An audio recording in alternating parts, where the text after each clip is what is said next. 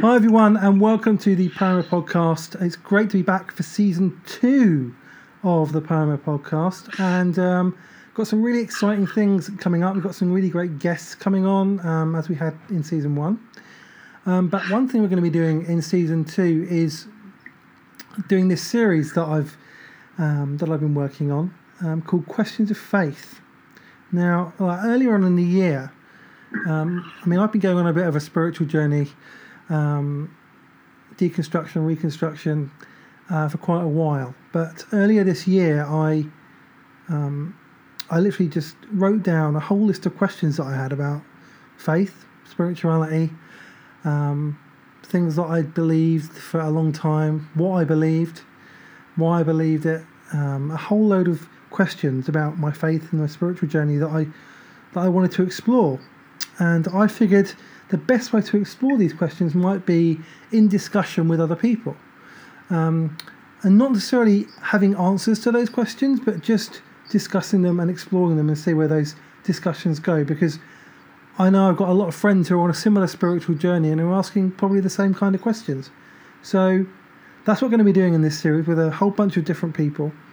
And we're going to be starting today with my dear friend Charles Porter. So welcome back to the podcast, Charles. Yeah, thanks for having me on, James. It's really good seeing you. Yeah. Charles and I, we guested on each other's podcast, and I met him in person last year in Detroit. We had a really fun time chatting for about 4 hours and driving around Grosse Pointe, which was great fun. Driving past, was it a Catholic monastery or something? Oh yeah, there's a neighborhood. It's just south of my house, right next to Grosse Pointe, that has a Russian Orthodox monastery, and it looks like a little plot of Russia in the middle of this. It's kind of a ghetto too, so it's in the middle of this ghetto, and it's really interesting to see the monks and stuff walk through the neighborhoods, and it's just peculiar, I guess. But whatever, I mean, that's the Orthodox for you. Yeah, it was really fascinating to see that. That was a nice little drive. I enjoyed that. So we're going to be talking today about just the basic kind of, and these will seem like elementary questions, but they're questions we don't really talk about. Like, what do we believe? Why do we believe it? And even more, how do we believe? I mean, we may even do a whole episode on how we believe. I think Charles is going to come back. He's going to be doing a few episodes, so we may just do how we believe in a whole different episode. But that's the kind of journey we're going down today. So, I'll talk about my own kind of perspective in a minute. But Charles, what's kind of your take on those questions? You know, I really was thinking about, because you sent me that list, and those ones really, some of the questions that really stood out to me were definitely on the how we believe, what we believe.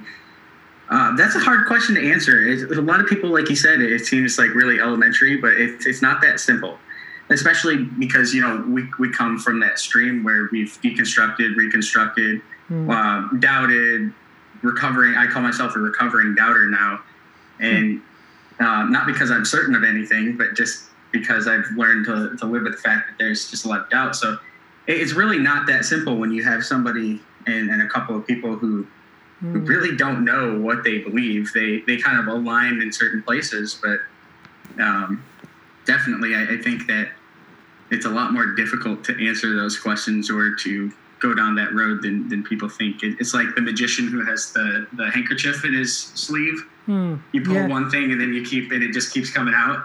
That's kind of how these questions are going to be talking about today. Absolutely, yeah. I mean, when I think about the question what we believe, it's kind of rigged with certainty, isn't it? It's a little bit loaded. It's like you have to. It's like, okay, so this is kind of a formula like I have to believe in, like a sort of set of rules or values that I have to stick to, set of things that are true about the world, you know, that I subscribe to and. Once I'm there, I can't move. But that's why the how we believe is kind of connected. But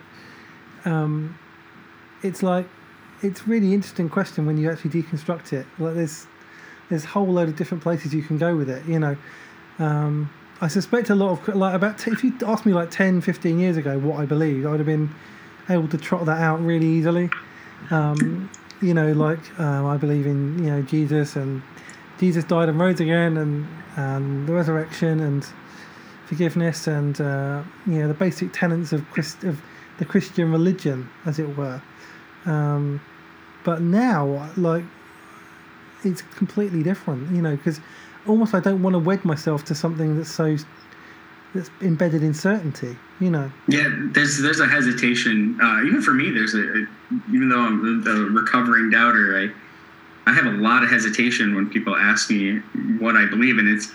I think that Peter Rollins has that famous line. He's like, people always ask me, what do you believe in? Oh, you're an atheist or something like that. And he's like, no, the problem is I don't even know what I believe. Yeah. And there's a space that you can operate in. Because I think about 10 years ago, I was considered like a fundamental Pentecostal, not even close to that anymore. So it's just the natural progression of how people believe different things. Some people will start off really liberal in their theology and become very conservative, and vice versa. And then there's always those people in between. You're not growing if you're not exploring different avenues of your faith, or even different faiths other than Christianity. So yeah. I wrote a blog post for a site that I write blog posts for called the Waystation, which is Waystation is a Facebook group of people who are asking them these kind of questions, people who've done atheism for Lent and that kind of thing. I think Pete Rollins is actually in the group as well, and they have a blog, and I write for the blog, and I wrote this piece called "Evolving Spirituality," and because I think that's what's happened with me. My whole journey is is evolving. It's like an evolutionary process. In a sense, what I'm believing is evolving, but at the same time, I kind of find myself having core values, like core values of like inclusion and social justice and love and forgiveness and non-discrimination and non-violence and those kind of things. And equality, and all that. These are like core values that I have, and they kind of don't change, but they're very broad values. They're not kind of legalistic values, if in a sense, because there's not a set of rules tied to them. But they do. There's a bit of virtue involved in them. Yeah. So it's something that no matter what faith or context, you can plug something in and it would still operate in, even if you switch out Jesus for some other, world religion, you would still have those core values because deep inside it's who you are. So whether the name on it is the same or not, it's still going to be deeply rooted inside of you and myself. I'm the same way. Yeah, absolutely. The interesting is, where do those things come from? Where do they? Rob Bell always asks this question, like, why do you believe that? Where did that come from? That came from somewhere. This kind of, we all know slavery is wrong. We all know that racism is wrong, or most people do anyway. Not everyone in America, apparently. Yeah, tell me about it. But most normal people, most people know that racism is wrong.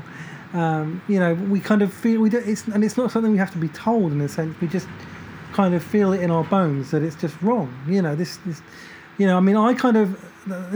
an interesting experience I had with LGBT inclusion, because like 15 years ago, my beliefs about it were kind of like, well, the Bible kind of says this. I'm not comfortable, but I was never comfortable with it. I never kind of felt like. People not being able to be married because of their sexuality, or a certain kind of sexual attraction being somehow wrong, that didn't feel right to me. I was kind of like, and I wasn't questioning my faith then, so I didn't question it, but I never felt comfortable with it. So even then, it was like there was something in me that didn't feel that that was right. The LGBT the non-affirming position was. I knew the non-affirming position wasn't right before I actually kind of was aware of it, in a sense. Do you understand what I mean? Right, it's the thing that's deep down. Actually, I had a similar thing. One of my best friends growing up in high school, he came out as gay, and So that was something that pre-doubt and everything that I would never have told anyone, but I was affirming, and this is actually me saying that is the first time I've openly said that I'm gay affirming. I think that they should be able to participate in the Christian service, in the ministry and things like that. Yeah. But I remember when he came out, and the moment that switched it off for me is we were sitting there, we were playing music together, and he stopped playing the piano. He slammed the piano shut. And he's like, "Guys, I have a confession." He was sweating, and he was the pastor's son, actually. So there was a lot on the line, and he didn't know how it was going to be received. And he said, "Guys, I'm gay." And he just said it. And I remember my brother looking at him and being like, "No, you're not." And then just keep playing because he couldn't accept it. And I was like, "No, he's gay." Like, I definitely had my hunch, but now that he said it, he's gay. And now I have a responsibility to do something with that. And I think that deep down, because you have these core convictions and things like that when you're confronted with the potential problem that you're facing, that's when you actually have to deal with it. Yeah. So when he came out, it was like, oh, well, I have to deal with this now. I can't deal with it later. I can't do anything. So when people were upset here in America about marriage equality, you know, our youth pastor was really pissed. And I remember him going all over all of his social media, being very angry, and all I kept thinking about is, well, you know, back when you were a youth pastor, you had kids in your youth group who were gay, and you never even took the time to understand them, and now you're actually directly insulting them without maybe your knowledge or with your knowledge. And you know, I think that was, those two moments were the defining moments of change or shift in belief. It happens. You have to be confronted with it, and once you're confronted with it, yeah, then you have to kind of make a decision, in a sense. You have to kind of say, right, yeah, you have to kind of start wrestling with it. I mean, there's a course about LGBT inclusion for Christians, which some people in our church did, and one of the couples that did it said that they were non-affirming, and then their son told them he was gay. And suddenly, like, everything changed for them. They started to explore it. They started to learn more about the theology of it. They started to pray and reflect on it more, and they changed their position. You know, they've become affirming, basically. You know, because they had somebody in their life who was gay, and they were forced to confront it and actually think about it, and that changed everything for them. I think Rob Bell says whenever you put flesh and blood on something, it changes everything. Yeah, that's good. That's real good. Because it just makes it real, you know. And suddenly it's not just a theory anymore. It's actually really happening. Right. And we've had this. We've been struggling with. I mean, an issue's come up in our church recently where this issue has been raised. You know, and it had never been talked about in our church before. And we've got a gay couple in our church who are married. And things happened. They ended up in leadership, and there was a situation. I'm not going to talk about it in great detail, but the result of that I was not happy with, and I'm still not happy with. You know, but I believe in an inclusive church, which means that we all disagree on things, and that we still love each other. So that's kind of, but. It's given me pause to think about, you know, about church and about where I see myself in church, and how the kind of person I want to be, you know, because I have my convictions, and other people in the church have theirs, and the leadership have theirs, and many of us disagree, and we all have different perspectives. So it's a very difficult thing, because I believe inclusive church means that we should all be in community as much as we can, even when we disagree on things, even when we disagree on theology, you know, because otherwise all you do is you get a new group just breaking off and forming a new church all the time, and you get endless numbers of denominations just kind of because people can't coexist with each other, you know. Right, the constant fracturing, because when somebody can't come to an agreement, and I don't want to say compromise, because some of these things I don't think need compromise, they just need to be accepted. Okay. You know, you hurt people, and some people walk away altogether. I actually really like what Rob said. When you put flesh and blood on something, it's no longer a theory, because we can say the same thing for God and the person of Jesus. So you it's no longer this abstract and, well, I think God would like this and I think God would like that. No, we have an example of Christ. Now, through the, you know, from reading the Gospels, we can see an account of what it looks like for God to walk amongst people. Yeah. So if that's the case, then what are we doing? You know, it really makes me question. So like here in the U.S., man, it's like, it's really heartbreaking. Yeah. And the world's watching us, and it's probably breaking their hearts, and also probably a little bit of tongue-in-cheek laughing, because it's like, well, you finally fell on your face. So, because socially, the church in the United States is very conservative for the most part. Yeah. Except for a lot of, you know, Methodists, things like that. The Methodists tend to be more inclusive, but it's ultra conservative, and it has this Old Testament picture of God, as if that was the full picture. And it's a very imperial empire standard of Christ. Yeah. Seeking to marginalize a lot of people.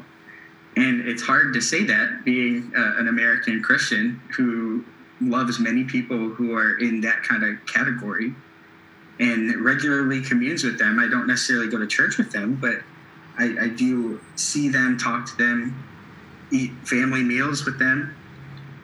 And it's hard to see how those kinds of views take place, how the discrepancy between a flesh and blood Jesus and this theoretical Jesus, what would Jesus do mindset of, as if it's a mystery and not a standard. So I know that's where I'm at with my beliefs right now is how Christ-like is Christ-like enough, and where should we go from there? And it definitely reads into those ideas of LGBTQ inclusion. Yeah. It leads to different things on socioeconomic status. I live in St. Clair Shores, Michigan, which is just outside of Detroit. It's a couple miles outside of Detroit, right next to your Grosse Pointe that you love. And you know, even socioeconomic inclusion.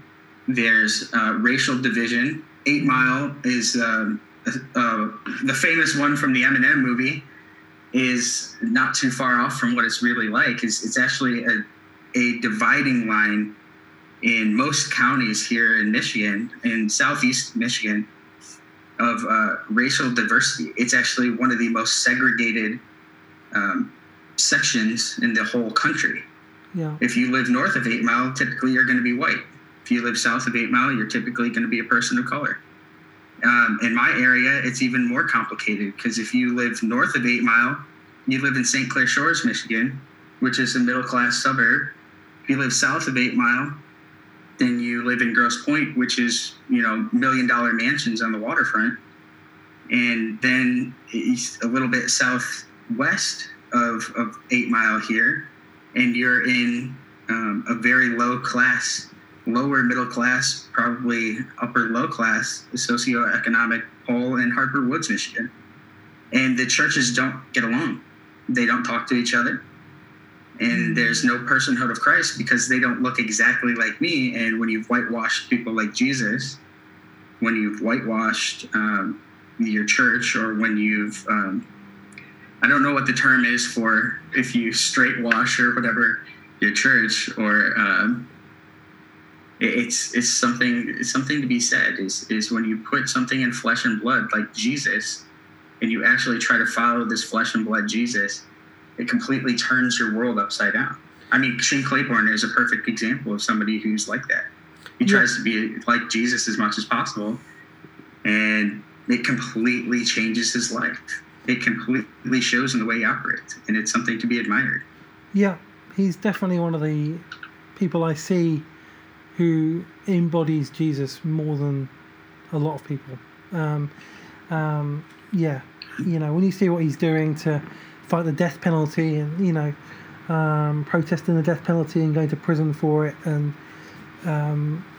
you know, and just not being afraid to speak up on the things which matter, and how he lives, just how he lives. Everything's about Jesus, everything's pointing to Jesus, everything is, it's never about him. And it is really, I got to interview him earlier this year. He's just really, really inspiring and humbling as well. Yeah, you know, after the podcast ended, I was kind of thinking back on some of the people that I got to interview, and I realized that the conversation I had with Shane changed me more than any other conversation I've had in probably my entire life. There's just something about, I think it might have been the Southern draw, but the Southern accent mixed with the sheer conviction that people have a mandate to be loved, it changed my belief on not just the death penalty. I think that's an easy one, but it changed my belief on that people are worth the money that you spend. People are worth the time that you put in and the physical effort to go and be with them. And it changes. It changes how you believe things when you encounter a real Jesus, not the Jesus from the pulpit, but the Jesus in the gutter. Yeah. And I think that's the difference. Mm. I agree. Yeah, I agree. There's not much I can say about that in response to that, because I agree so much with that. So what's something controversial that you believe? I'll say something after you say it, but I have one that I've been kind of holding on to. Maybe you can talk me down. Well, I don't set out to be controversial. That's not my intention. But I think, if I'm really honest, I don't believe in like atonement theory. I mean, I don't know. I'm not a theologian, so I don't know much about like all the different types of atonement theory. But the basic idea that Jesus kind of died to take punishment that we deserved. You know, that. That we all deserve a violent death and torture and eternal torture, and God did it to Jesus instead. Penal substitutionary. Yeah, I find that very difficult now. What's the most difficult part about it? Because the thing for me, it kind of says, well, violence solves the problem, you know. Because Jesus talks about being the Prince of Peace and practices non-violence through his life, basically, you know, and doesn't resist when he's executed, doesn't fight back, doesn't answer violence with violence, and yet where people are arguing that violence is like the answer to what we've done, that violence solves everything. It's basically, I mean, if you believe in substitutionary atonement, you might as well believe in the death penalty. You know, because it's like saying, well, violent punishment is the answer to every problem. So, you know, if someone's murdered someone, just kill them. You know, because that solves the problem. Well, actually, we know that doesn't solve the problem at all. And sometimes you end up killing the wrong person as well. But we're not here to talk about the death penalty. We don't have it. We don't have the death penalty here. So, you know, that was going to be a question. Is what's the death penalty here? Because you got the death belt here in the United States. It's the Bible Belt, but it's the death belt, and all the states that have the death penalty for the most part. I think California has it, which is surprising. California would have it because it's one of the more liberal states in the United States, but they have the death penalty, and it's. I think there's something to that. So with the climate in the UK, do a lot of people buy into penal substitutionary? Is that the standard in the UK? Yeah, a lot of people do. A lot of people do. It's like Jesus took the punishment for our sins, and it's the thing is, it's not always overtly expressed. Sometimes it is, sometimes it isn't, and a lot of it's expressed through worship songs. We talk about, you know, where it's passively aggressively just ingrained into your mind that this is why I find it hard to sing any worship songs now, because so many people get their theology through their worship songs. You know, I dated a minister last year, and she told me this, and I was like, I had no idea until she told me. And I was like, yeah, that's right. That's absolutely right. You know, that people get, we get so much of our theology through songs, you know, and like without even questioning it. And people, I don't think people realise that if I support the idea of atonement, then I support the death penalty. But that's basically what it is. It's like saying that violence solves the problem. So if there's a big problem and someone's done something really bad, then we should be violent to them because that will solve the problem. So you're basically, so in that sense, you take it to the extreme. You're arguing for, let's fire nuclear weapons on North Korea because they're a threat to us. You know, like it, you know, whatever. It's just that's where you go. So that kind of takes you towards Donald Trump territory. Mm-hmm. You know, so. Well, he said his favorite verse in the whole Bible when somebody asked him.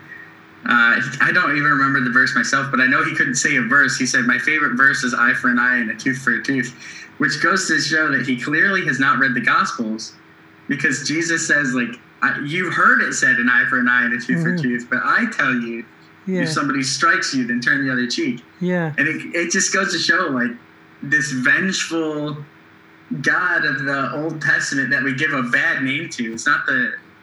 That's not the character of God even in the Old Testament, but we think it is. I know in the United States, because, you know, most of the people who came over were Reformed. They were Puritans, things like that. And so that's deeply ingrained. You know, Presbyterians, not PCUSA, but like Reformed Presbyterian traditionalists. That's a lot of people in the United States. Then you have the evangelicals who kind of have offshooted from mainline Protestantism, but they've taken a lot of that Reformed theology with them. And so that's the justification oftentimes, even in here in the United States, for the death penalty is penal substitutionary atonement. Meaning, you killed me, now I have the right to equally forcefully take you, except I'm going to put you on death row for 10 years. Not knowing, and the mental torture before your death of, I'm going to make you wonder each and every day if I'm going to kill you. And then one day it comes. And that somehow makes it okay. And so you have this vengeful God, this vengeful... which, oh my gosh, have you ever heard of the band System of a Down? Do you remember them from way back in the early 2000s? I remember, I've heard that name, yeah. I think I know what you're talking about. They had a song called Chop Suey, and I actually thought about this a lot during my deconstruction, because he said they blatantly went after penal substitutionary atonement, and I did not realize it until, you know, I'm 29 now. I didn't hear that when I was in high school. But they said, trust in my self-righteous suicide. I cry when angels deserve to die. And so, and it's talking directly to the religious order of saying, what you want me to do is you want me to believe in this God who kills himself because he can't get over it. So somehow that suicide of God, because Jesus is God, if Jesus is divine and God crushes himself, that means he kills himself to get over himself, which shows a really petty God. So I'm totally with you on that one. I cannot get behind penal substitutionary atonement for the implications of the death penalty, for the implications of, it just really does not make sense. And if Jesus is divine and he's this part of the Trinity, then that means the Trinity is killing the Trinity to get over the Trinity. Yeah, that's right. Yeah, exactly. It's just messed up. There's a couple of things I want to say. I was rewatching a Rob Bell live video talking about his What is the Bible book, which, by the way, everyone, a lot of this stuff is in there as well. There's more on all these topics. Unbelievable. But he said, any idea of a divine being who kills his son, I reject wholeheartedly. That's a sick God and a sick story. And I put that up on Instagram and got a mixed response from people. But it was I believe that completely, because, you know, but we don't ever question it. And the alternative, here's the alternative when we're talking about the death penalty. Shane Claiborne told me a story about a guy who committed murder, got away with it, but felt so ashamed and guilty for what he'd done that he turned himself in and got sentenced to the death penalty. He wanted to kill himself because he felt so ashamed. He tried to kill himself several times, wasn't successful. And the parents of the person that he had murdered were Christians. And they came and visited him and told him that they hated what he'd done to their child, who was an adult when he'd murdered him, I think. But he hated what he'd done to their, I think it was a son, but that they forgave him. And then they met up with him quite often. They visited him quite often. They prayed with him and they talked to him and they led him to Jesus. And in the end, they kind of they helped him get out of prison. And now he's a pastor, this guy that committed this murder. And he's going around sharing his testimony and saying that no one is beyond redemption. You know, there's hope for everyone. You know, see, that is what I believe about the cross and the resurrection, is that the violence doesn't have the last word. You know, right. To me, that's the point of the cross and the resurrection, is that violence doesn't get the last word. Like, the point of the cross for me is Jesus takes everything that violence can do to you and still comes out of it. You know, he's still at the end of it. 3 days later, he's alive. You know, it's like, what else can you do to me? You can't do anything else to me. You know, and I've got scars from what you did to me, but I'm still here. You know, and that's a metaphor. I mean, that's a huge metaphor for so many things. You know, it's a metaphor for how we deal with suffering. It's a metaphor for how we deal with internal conflict.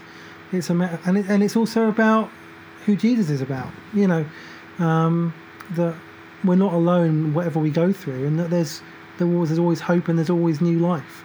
And that is contrary to this idea that God is less grumpy because of Jesus, as Rob Bell once said. You know, it seems a bit childish in comparison, and just not narrow-minded in a way.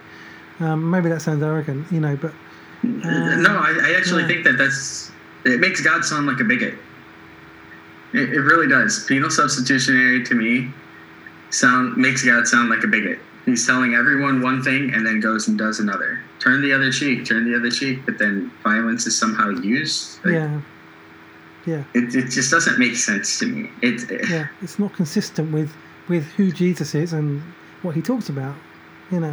Right, and it's not the only atonement theory. It's there's so many others, and I think what you see a lot of times with that is an overemphasis of Augustine, who wouldn't have even taken it as far as Calvin took it, but you have it really comes from just people being obsessed with Augustine and his influence and his mastery of rhetoric, to take it to the next level where it has to become legal. And Calvin, and I don't even, it's not that I don't like John Calvin, doesn't bother me. My brother's a Calvinist. I don't really mind Calvinists. I don't believe the same as them.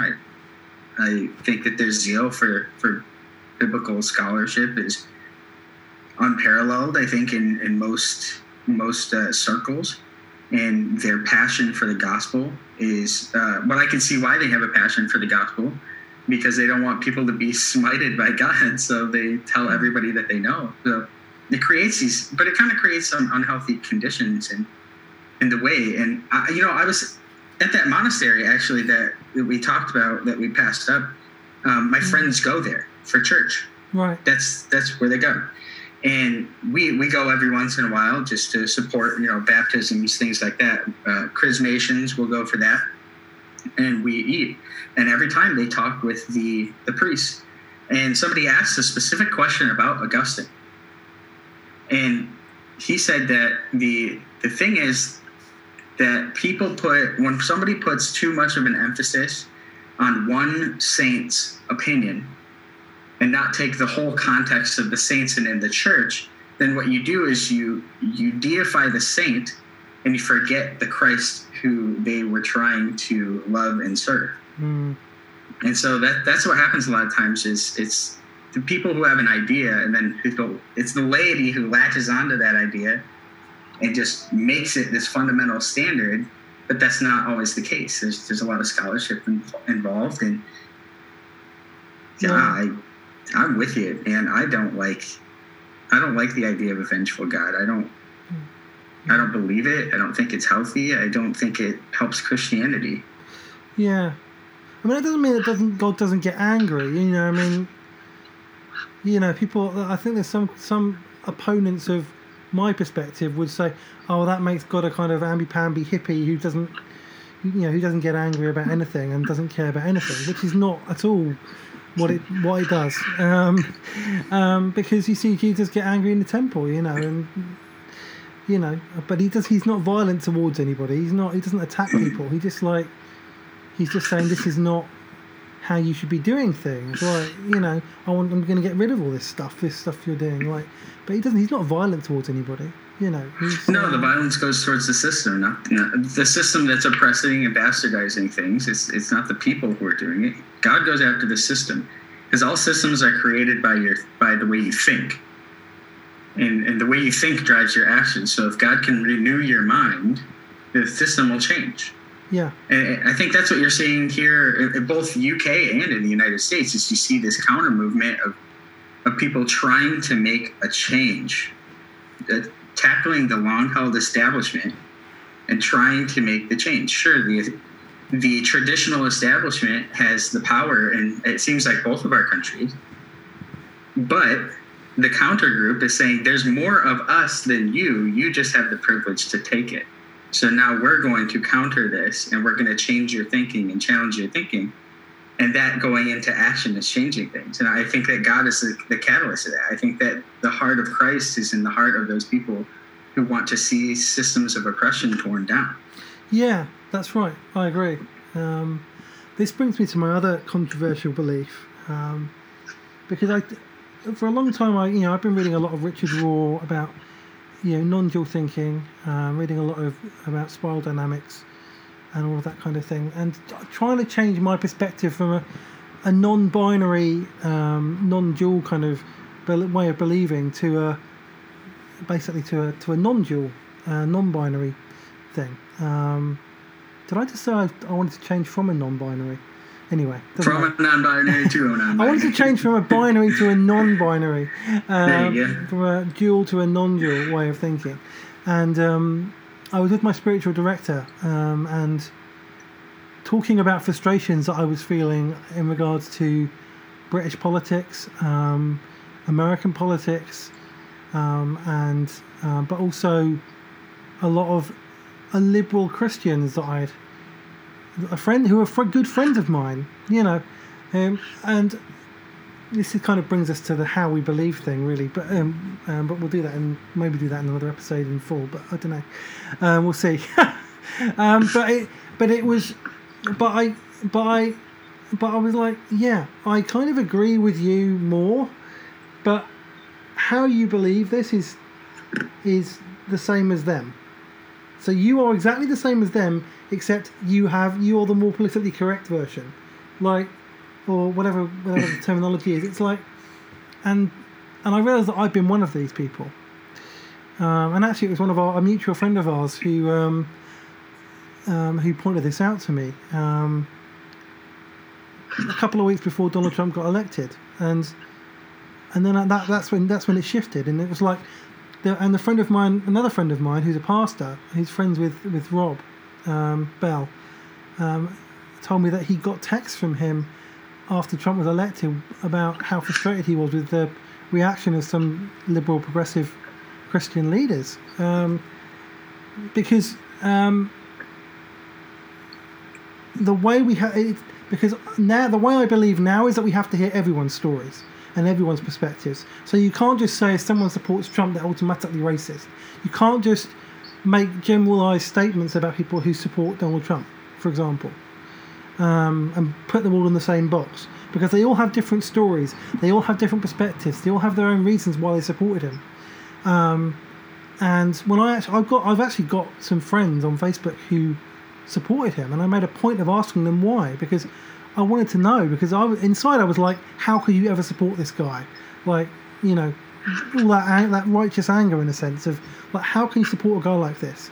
I wanted to hear their stories, and their stories actually were very different, and it was more don't like him, don't like him, don't like all the stuff that he said, but at least he's listening to me, you know, listening to my needs. And there's this like liberal group who've just ignored me and just don't care what I think and don't care about my needs. They're just forcing their agenda on me. So at least he's listening to me, you know. And that's exactly what my brother said. And my entire family voted for Trump, except for me and my wife. Yeah. And that's exactly what my brother said, is he said, I wanted to like somebody other than Trump. But the mistake that Clinton made for him was, he said, I felt like Clinton was always coming after me and insulting me and didn't care about me. And I felt like Trump at least heard me and my frustration. Now he regrets it. But, yeah. You know, that's valid. There's people who wanted to feel heard, and sometimes the left, and myself, I'm more left, and I have a problem, and I have a hard time with that too, is not hearing, sometimes not wanting to hear the opinion of somebody who is on the other end of the political spectrum. I mean, I'm struggling with that now, with after his latest comments, you know, the Nazi racist condoning comments. I mean, that was almost kind of as far as I could go in terms of, after that, I didn't really want to understand, because I couldn't. Even if people told me this is why I still support him, I just wouldn't be able to go there in my mind, because those things are kind of almost like at the absolute limit of my like non-negotiable kind of, there's no reason for anyone can support him when he said this stuff, because these beliefs are so archaic and so immoral. You know, they kind of go against my core values. You know, this isn't just a question of personal opinion. It's more about basic human, like, decent values. Like, and he's kind of crossing those boundaries. And now that's been very difficult for me actually, because I've got really angry when I heard those comments. You know, and I shared a lot of the anger that a lot of other people had. But I had this conflict because I want to hear people's stories, and I don't just want to mass generalize people who believe differently to me, and because we all have our own stories and perspectives and reasons that we believe certain things. I mean, some people are just bad people, you know. Some people are just bad people, but other people are either misguided or they just have their own stories, and you know, we need to hear them even if we don't agree with them. And you know, and then take a stand against injustice. You know, if it's wrong, take a stand against it. Absolutely, but that's the whole thing of loving our enemies. You know, it's not loving the enemies that we can cope with. It's loving the enemies that we can't cope with. So it's not just loving like someone who robbed your house. It's loving somebody who abused your children. It's loving somebody who, you know, and like most and. And you know what? I'm an uncle now, and if somebody abused my nephew, I wouldn't want to love them. I want to do something completely different. The complete opposite, in fact. But that's the scandal of the gospel, you know, is that God loves everybody. And, of course, there has to be accountability for actions. There has to be people take responsibility for that. But that doesn't mean you don't love them, you know, or that God doesn't love them, you know. But there are consequences to actions. But yeah, see, this is all really kind of, so that's quite a complex thing, and I'm, you know, I often feel like I'm treading on eggshells talking about my beliefs, especially in terms of how I believe. Would it be okay if I tossed out something that's controversial that'll help? Yeah. Okay, so, not contra, oh gosh, what am I doing? Okay, so, there was recently the transgender ban in the military. Yep. And one of the controversial beliefs is that I don't agree with the ban, but I do think that you should have had your gender reassignment surgery prior to enlistment, and that is not a favorable opinion. Right. and maybe that's the capitalist in me that's coming out. Because I don't, as an American public, I don't want to have to. I'm for trans people. Go and find if you feel the need to go and do this. If that's your true self, go get the gender reassignment surgery. However, please don't do it on my taxpayer dollars. Please don't do it. And that's that. See, I'm trying to be transparent. It's hard, you're right. It's hard. You want to walk on eggshells. That's what's hard for me right now is it's not, and it might be a spiritual thing too, but that's where I'm at with that. That's controversial right now. And, my conservative friends would be like, absolutely. But my more liberal leaning friends say that that's wrong. And I don't know if it's right or wrong, but that's something I'm on about that. So yeah, it's interesting. Yeah, we all have. I mean, I don't have an opinion. I haven't. It's not an issue over here. That kind of thing doesn't come up. And I think we're probably a bit more of a liberal culture over here in some ways. In some ways we're not, but in some ways we are. But yeah, I mean, we all. I think we see the thing is we all have our own reasons for believing what we believe, and that's and they come from a combination of experiences, circumstances, background, upbringing. Things that we've read, things that we've learned, and just who we are. And in a sense, like that's okay in a sense, as long as we have integrity about that, and I think, I'm not sitting here justifying, and justify racism and prejudice and all those kind of things and saying that they're right, because I don't think there's any, to me there's no excuse for believing that those things are right at all, right?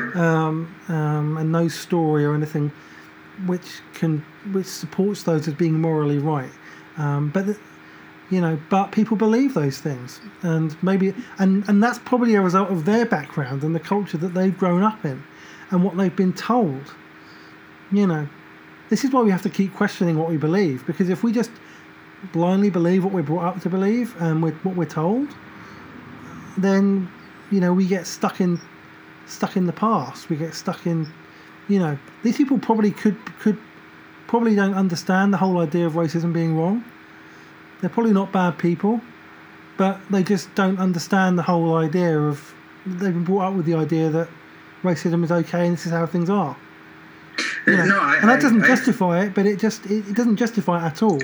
But I absolutely agree. But that's how they've been brought up, and what we have to do is change the culture. This is going to be the next episode, I think. Now, this is a good cut-off point in a sense, because this goes into how we believe, and I think that's a really huge question that we need to talk about. But sorry, you were going to say something. No, I was going to say I think that's absolutely the way it is. I grew up with a more affluent family and a capitalistic culture. It's, you don't like to pay for other people, which is weird because I give money away like whatever. It's just personally because I think it's the decision for me to give it away rather than the mandate.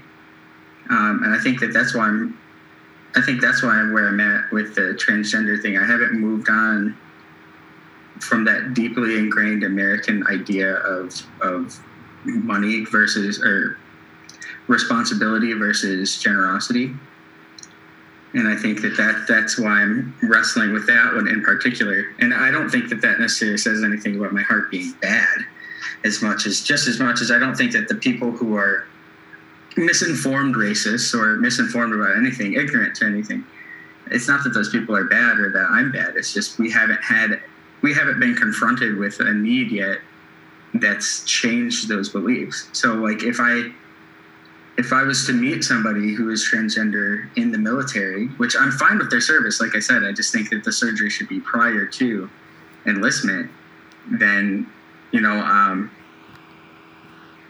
I think that I would change, and that's the function of what we believe in changing is like it's full circle. We have to be confronted with it first. And once we're confronted with a story, like you want to hear everyone's story, once you're confronted with a real life flesh and blood story, that's when to change things. And if I can have that opportunity, I probably would change my position. It probably wouldn't be this bashful, walking on eggshells topic for me at the moment. So, yeah. And I do apologize to anyone if that offends when they hear. I'm open to those conversations, and so just give me grace in that area, I guess. I think that's the thing. You're open to the conversation. You see, that's a really, really important thing. You know, in terms of what we believe and how we believe.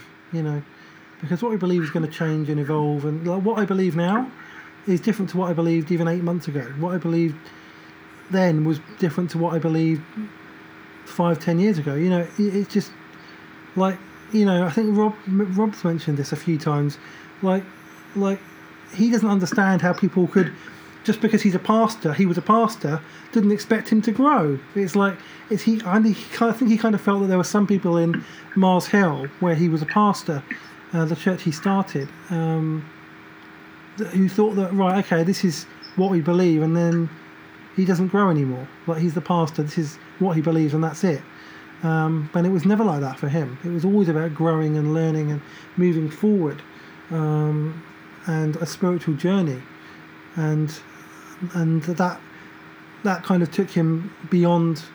He outgrew his church in a sense, but that's I think an example for us all. Like, we should all be open to learning and growing and understanding and hearing other stories and changing like what we believe and changing our perspective. And I think that's a good end to kind of the whole kind of question of what we believe, because in a sense what we believe, it is important, but it leads us to a bigger question, which is how we believe, and that's what we'll be doing in the next episode. So thanks for being here today, Charles. It's been so good talking about this stuff with you. Yeah, it's good catching up. And we're going to go off and just record the next episode almost straight away, but you're going to have to wait a week for it. So thanks everyone for listening. Take care, and chat to you soon.